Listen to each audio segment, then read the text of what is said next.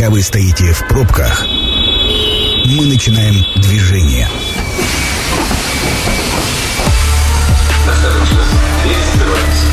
Следующая станция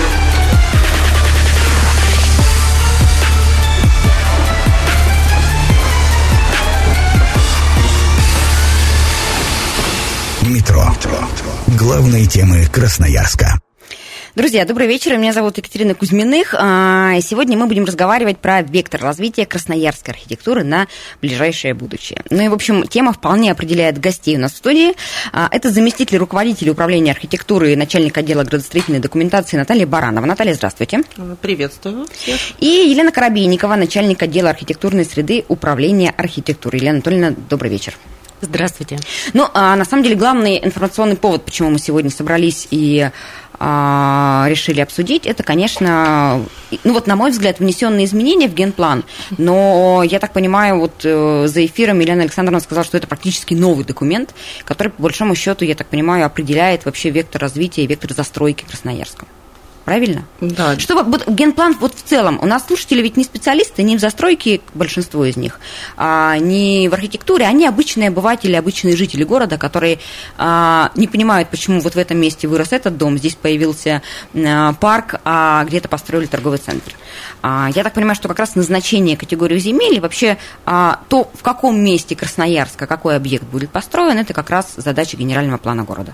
Правильно? А, Ну, немножко не так, э, не определяет строительство объектов на территории города Красноярска. Задачи а, глобальнее э, генерального плана.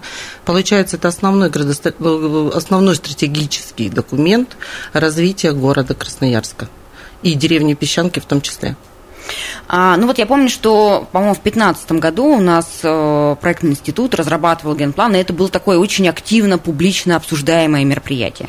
А сейчас изменения, а вы говорите, что, по сути, новый документ, ну, достаточно тихо, на мой взгляд, э, родился. Были бурные обсуждения и споры? Была произведена огромная работа. Э, в части того, что, да, действительно, в 2015 году у нас утверждена редакция генерального плана. В 2016 году было две э, версии внесения изменений, и уже через год э, пришло понимание о том, что необходимо внесение изменений в основной градостроительный документ, потому что возникали вопросы, начали обращаться жители города о том, что их участки находятся в двух и более функциональных зонах что противоречило градостроительному кодексу на тот момент э, А что это значит вот, для понимания? Что значит две, А. две функциональные зоны? То есть разные, э, разные категории земель для разного типа застройки? Настолько э, в ш- в 2015 году э, был э, разграничены зоны, количество их было 29, и определили зону, допустим, автомобильного транспорта, э, были установлены нормативная ширина, да, и не задумывались о том, что эта нормативная ширина режет земельные участки простых обывателей. Ну, то есть Вот. она попадает на территорию, например, частной, частной собственности, Да. где уже стоит там И какой-то этот частный земельный участок, поставленный на кадастровый учет, оказывается в двух зонах. И, нас- и сделать человек не реконструировать, не продать, не построить ничего не может. И люди оказались, вот получается, у нас больше 22 тысяч таких земельных участков в городе Красноярске. У меня вопрос к генплану 2015 года. Да. Получается, где-то проанализировано 77 тысяч земельных участков в границах города на тот момент, когда начали разрабатывать. 22 получается, треть земельных участков оказались вот заложниками нашего генерального плана, утвержденного в 2015 году. То есть а, вот эти изменения – это исправление ошибок? Или здесь заложено какой- какой-то новый вектор новая стратегия?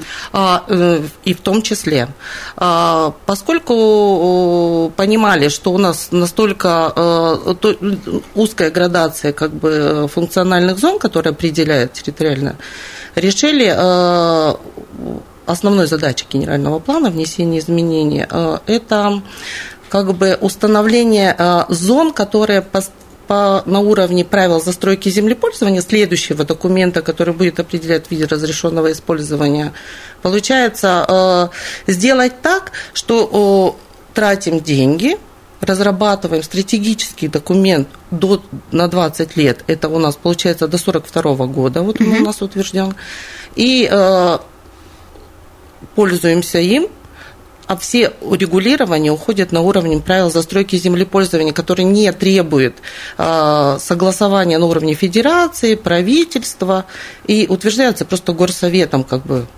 И, а генплан э, согласовывается с федеральными инстанциями? Э, генеральный план согласовывается э, на всех уровнях, э, в том числе и э, с правительством Российской Федерации, э, правительством Красноярского края. Получено больше 50 а, согласований.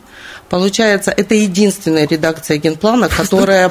Страшно 50 согласований, это страшный сон, мне кажется, работника администрации любого уровня. Получается, да, вот единственная редакция, которая, в чем новация у нас, в принципе, получается, мы согласовали со всеми министерствами на уровне правительства Красноярского края и Российской Федерации. А если говорить про новый вектор и вот ту а, составляющую, которая отвечает за перспективное развитие города, а, что прописано, что подразумевает генеральный план, каким будет город Красноярск через 20 лет? Ну, получается, сейчас по законодательству необходимо графическое описание границ населенного пункта. Это выполнено в прошлой редакции генерального плана, это не было определено получается, э, разработаны, полностью проработаны у нас объекты местного значения. Это основная задача была генерального плана. Э, Наталья Александровна, но ведь это вот то, то, о чем вы говорите, это по большому счету технические нюансы, которые важны для, а, там, для застройщиков, для администрации. А я говорю про ну, вот содержательное наполнение Красноярск ну, будет ну, там, промышленным городом, зеленым городом.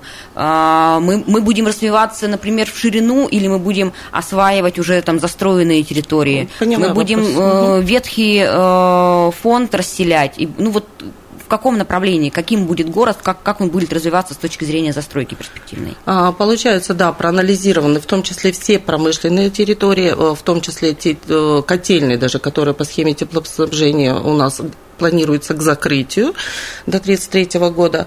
Проанализирован каждый земельный участок для включения в оборот под гражданское и социальное развитие. Вот. Э, благодаря вот э, проделанной работе как бы, производственных территорий стало значительно меньше, зеленых территорий стало больше. У нас по нормативам 16 квадратных метров на человека, у нас 16,7 на человека э, получается ну, так зеленых территорий. Ну, 0,7. Простите меня, совсем... в, в, в границе 38 тысяч квадратных километров, гектар получается, да, город Красноярск, как бы это значительное. Это не считая ни городских лесов, но ведь это же, это же нормы, я так понимаю, что это просто сейчас определено, что вот эта вот застройка, вот этот вот участок земли, где, например, сейчас котельная, которая замещается э, ТЭЦ, она когда-нибудь превратится в зеленую зону. Но это ведь не значит, что она уже зеленая зона. Правильно я это понимаю? Это все понятно, да. Там, пока на 20 это, пока это план, лет, да. А, который дальше там, будет реализован или нет, зависит от многих-многих факторов. А особенно вот, внимание обратили на объекты местного значения, проработано в полном объеме а, в действующей редакции. Что значит объекты местного значения? А детские сады, школы, объекты культуры, э, транспорт в том числе, водоснабжение, газоснабжение, ну, газоснабжение. То есть инфраструктура. Да, по сути, да, полностью все, что должен обеспе... должна обеспечить администрация города. И вот в, в новом генплане у, них, у нас планируемых только детских садов 146 дошкольных получается. Ну, а, грубо говоря, я помню, а, когда только активно началась, а, вообще начались проблемы с детскими садами, очень много было претензий в том, что выделяется земля под застройку и не выделяется земля под там, детский сад или школу. Я так понимаю, если, ну вот то, о чем вы сейчас говорите, что в перспективных участках застройки зарезервированы места под инфраструктуру, в том числе под детские сады и школы. Поскольку это стратегический документ, определены границы планируемых районов, к которому привязаны объекты по э, расчетным показателям.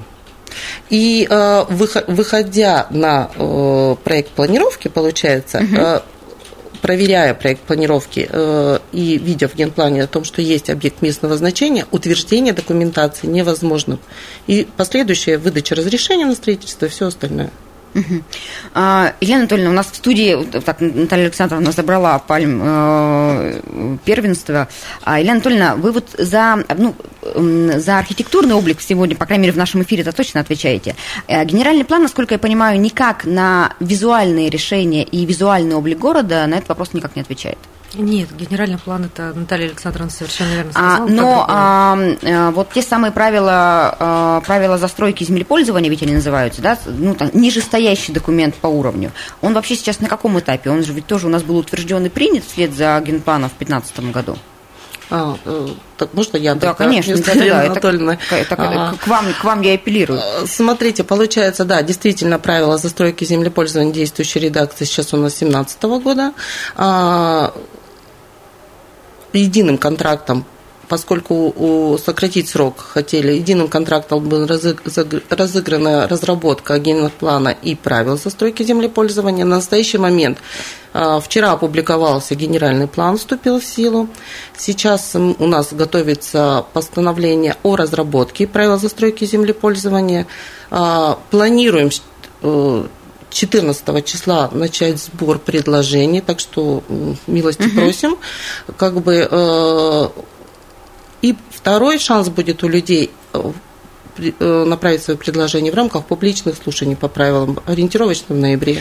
А, у меня я-то подвожу к тому, а правила землепользования из застройки, ведь тоже архитектурный облик никак не... Нет. А, а есть какой-то, или Анатольевна, документ, а, вот еще раз, для жителей Красноярска ну, часто гораздо важнее, например, какого цвета здание, а, чем там сколько в нем этажей и какой у него фундамент а, и какие у него границы. Какой-то есть определяющий документ, который в очень таком сложном и творческом процессе архитектурном определяет облик Красноярска. Как вообще, как выстроена система принятия решений и кто, кто крайний а, в вопросе архитектурных решений? Ну, здесь, наверное, нужно разделить на две части. Если мы говорим о внешнем облике зданий, которые планируется строить, то, наверное, к сожалению, приходится признать, что наше законодательство не предусматривает э, какого-либо документа, в составе которого согласовываются данные вопросы. Этажность, я не соглашусь здесь с вами, что она не влияет на внешний облик, а значительно влияет порой. А, ну и в том числе э, объемные либо цветовые решения объектов. А если говорить об объектах, которые уже существуют и стоят, подлежат там ремонту, либо по желанию правообладателя, в принципе, изменению внешнего облика, то здесь э, включаются в работу правила благоустройства города.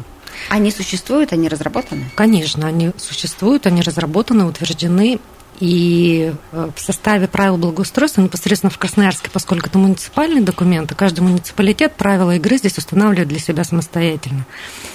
А, в городе Красноярске правила благоустройства предусматривают, что внешний облик объектов а, регулируется архитектурно-художественным регламентом города, который у нас разработан, утвержден.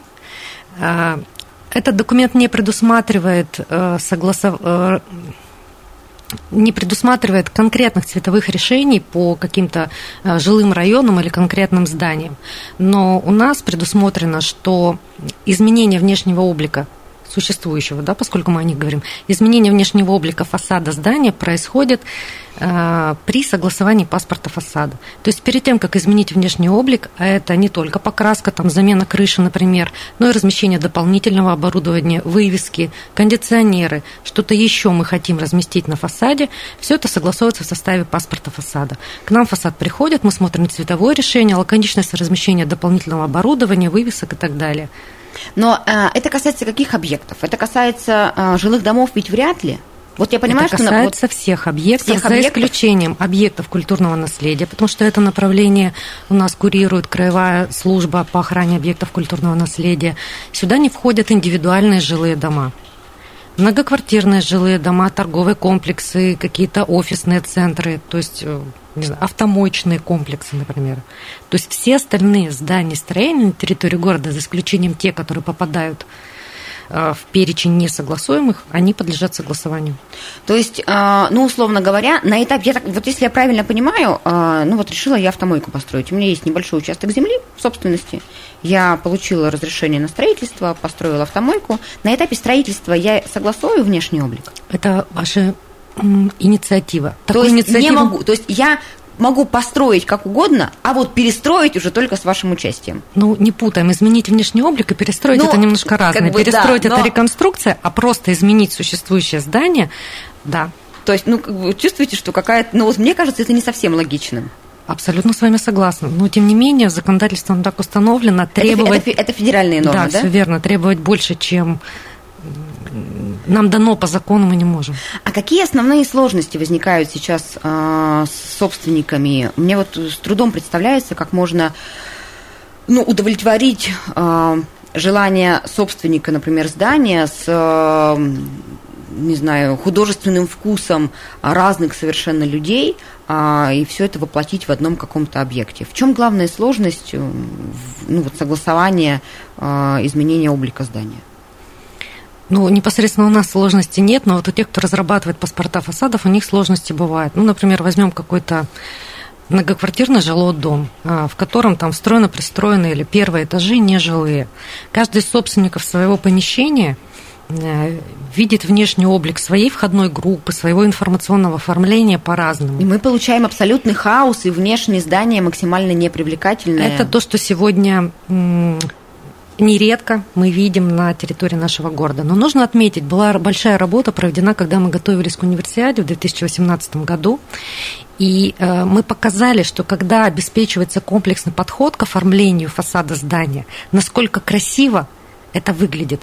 И э, вот тогда было видно многим, и красноярцы заметили, я думаю, и там, многие эксперты, а, насколько изменился город, когда очень аккуратно и лаконично мы подходим к оформлению. Потому что когда фасад здания увешан весь вывесками, это примерно получается, ну, я всегда привожу пример Восточного базара. Когда все кричат, никого не слышно. Когда на фасаде много вывесок, человек не в состоянии воспринять такое количество информации, тем более там разноцветной, цветной, кричащей. Метро. Пока вы стоите в пробках, мы начинаем движение. Друзья, мы возвращаемся в эфир. Меня зовут Екатерина Кузьминых. Обсуждаем мы сегодня вектор развития красноярской архитектуры и вообще Красноярска с точки зрения генерального плана. В гостях у нас э, Наталья Баранова, э, замруководителя управления архитектуры и начальник отдела градостроительной документации, и Елена Коробейникова, начальник отдела архитектурной среды управления архитектуры. И мы э, в предыдущей части закончили общение на ну, таком опыте универсиады, когда мы Я так понимаю, что речь идет про, в первую очередь про проспект Мира, да, когда а, многие а, здания приобрели ну, были выкрашены в другой цвет, было сильно много разговоров, но в том числе опыт а, приведения в соответствие стилистическое вывесок абсолютно разных торговых брендов. А, вот его как-то можно тиражировать, он как-то закрепился в умах а, предпринимателей в том числе. Потому что дальше, вот универсиада прошла, и, и, ну, м, пролонгация этого опыта я не вижу в городе. Ну, во-первых, поп- поправлю, наверное, немножко, потому что к универсиаде мы готовили не только исторический центр, а отрабатывались в том числе гостевые маршруты, то есть это основные а, магистральные улицы города, по которым было движение. А, Опыт был наработан и очень хороший. А, На сегодняшний момент мы стараемся разговаривать и приводить в примеры. То есть где-то удается договориться и убедить э, собственников помещения о том, что да, действительно красиво и, и можно так сделать. Где-то, к сожалению, не удается. Но это все на добровольных началах. Плюс в помощь к нам э, работает наш архитектурно-художественный регламент, там, где мы можем законодательно четко сказать, так делать нельзя. Вот, а я как раз хотела спросить про жесткий кулак, который можно э, по столу ударить и запретить делать, например, так, как вы бы не согласовали. У вас есть такая возможность? Или можно только уговорами и просьбами общаться с э, предпринимателями? В принципе, на сегодняшний момент, да, архитектурно-художественный регламент – это очень хороший наш помощник, который как раз и родился, когда мы готовились к универсиаде. Со временем, э, получив определенный опыт работы, мы его усовершенствовали. Кстати, последняя новая редакция вышла в э, июне этого года. А, Кроме этого, мы сделали методические рекомендации, которые э, показывают и более наглядно, то есть в картинках показывают, что и как можно применять. И, безусловно, работая с паспортами фасадов, работая с э, людьми, которые просто приходят на консультацию, спрашивают, а я хочу вот так вывеску, почему нельзя? Мы, безусловно, опираемся именно на этот архитектурно-художественный регламент.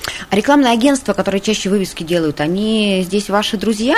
Ну, ведь по большому счету это гораздо более узкий круг э, компаний в городе, которые делают все вывески всем предпринимателям. Можно было бы их собрать, научить, а, показать им этот регламент, а, рассказать о каких-то своих правилах и требованиях, а, ну и, скажем так, их в свою э, веру облечь. Пытались с ними как-то выстроить диалог?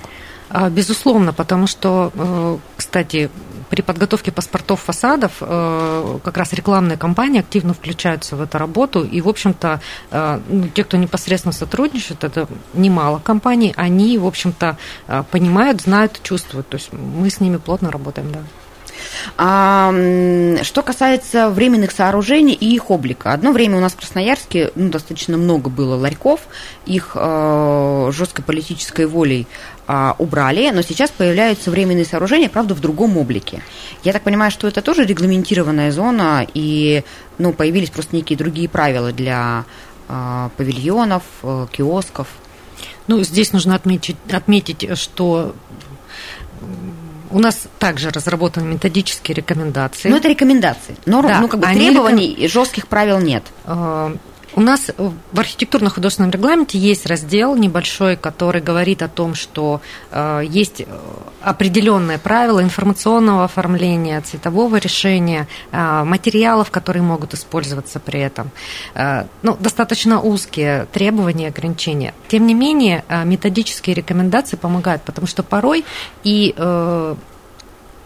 предприниматели, которые хотят разместить временное сооружение, и архитекторы, которые с ними работают, э, формируя внешний облик временных сооружений, они говорят, вы скажите как? Мы сделаем так, как надо. Мы хотим включиться и сделать наш город красивым. И вот здесь нам помогают методические рекомендации, потому что благодаря этому документу мы можем дистанционно говорить на одном языке. Ну, это же еще единообразие. Конечно. И, и, наверное, в некотором смысле экономия. Не нужно платить архитектору за то, чтобы он придумал что-то новое, а нужно лишь за то, чтобы он взял существующую модель схему и перенес ее на под конкретные задачи ну, заказчиком э, таких проектов не выступала, здесь сказать не могу, экономичнее это или нет, но, тем не менее, то, что проще, да, однозначно.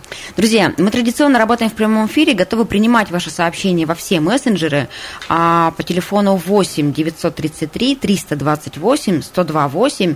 А, можете писать, задавать, задавать свои вопросы, либо связанные с а, генеральным планом, либо связанные с архитектурным обликом города, потому что хоть а, для профессионалов это совершенно разные области, никак между собой не связаны, регламентирующиеся разными документами, а, то в нашем с вами простом сознании а, это все так или иначе связано с тем, а, каким будет Красноярск, как он будет выглядеть.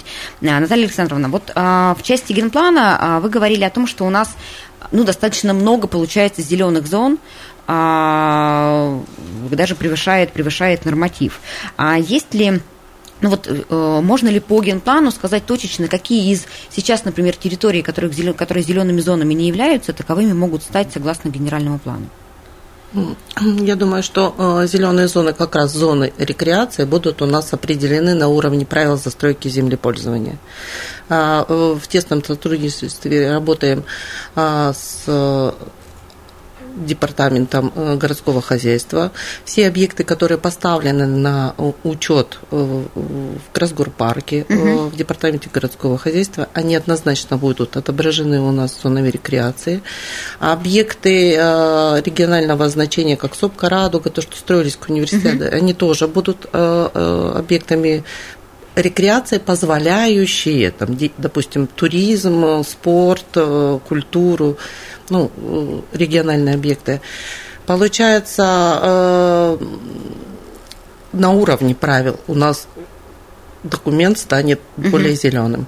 А здесь у нас на уровне генерального плана у нас расчетные показатели только. Угу. Ну, то есть конкретный участок, который станет э, зеленой зоной, сейчас назвать нельзя. Это будет как раз определять, то есть, ну, грубо говоря, более детальный документ, это как раз правила землепользования, которые сейчас еще формируются, и я так понимаю, что у всех, и у застройщиков, и у жителей, э, и у предпринимателей есть сейчас возможность как раз да, э, вносить в него изменения, потому да. что э, до эфира мы тоже разговаривали, что, например, Октябрьский район, э, в котором еще сейчас есть э, зеленые зоны, которые традиционно в сознании людей, э, жителей Красноярска, считается более благоприятным с экологической точки зрения, более зеленым, а, ну, там тоже есть опасения, что зеленые зоны будут а, отданы под жилую застройку.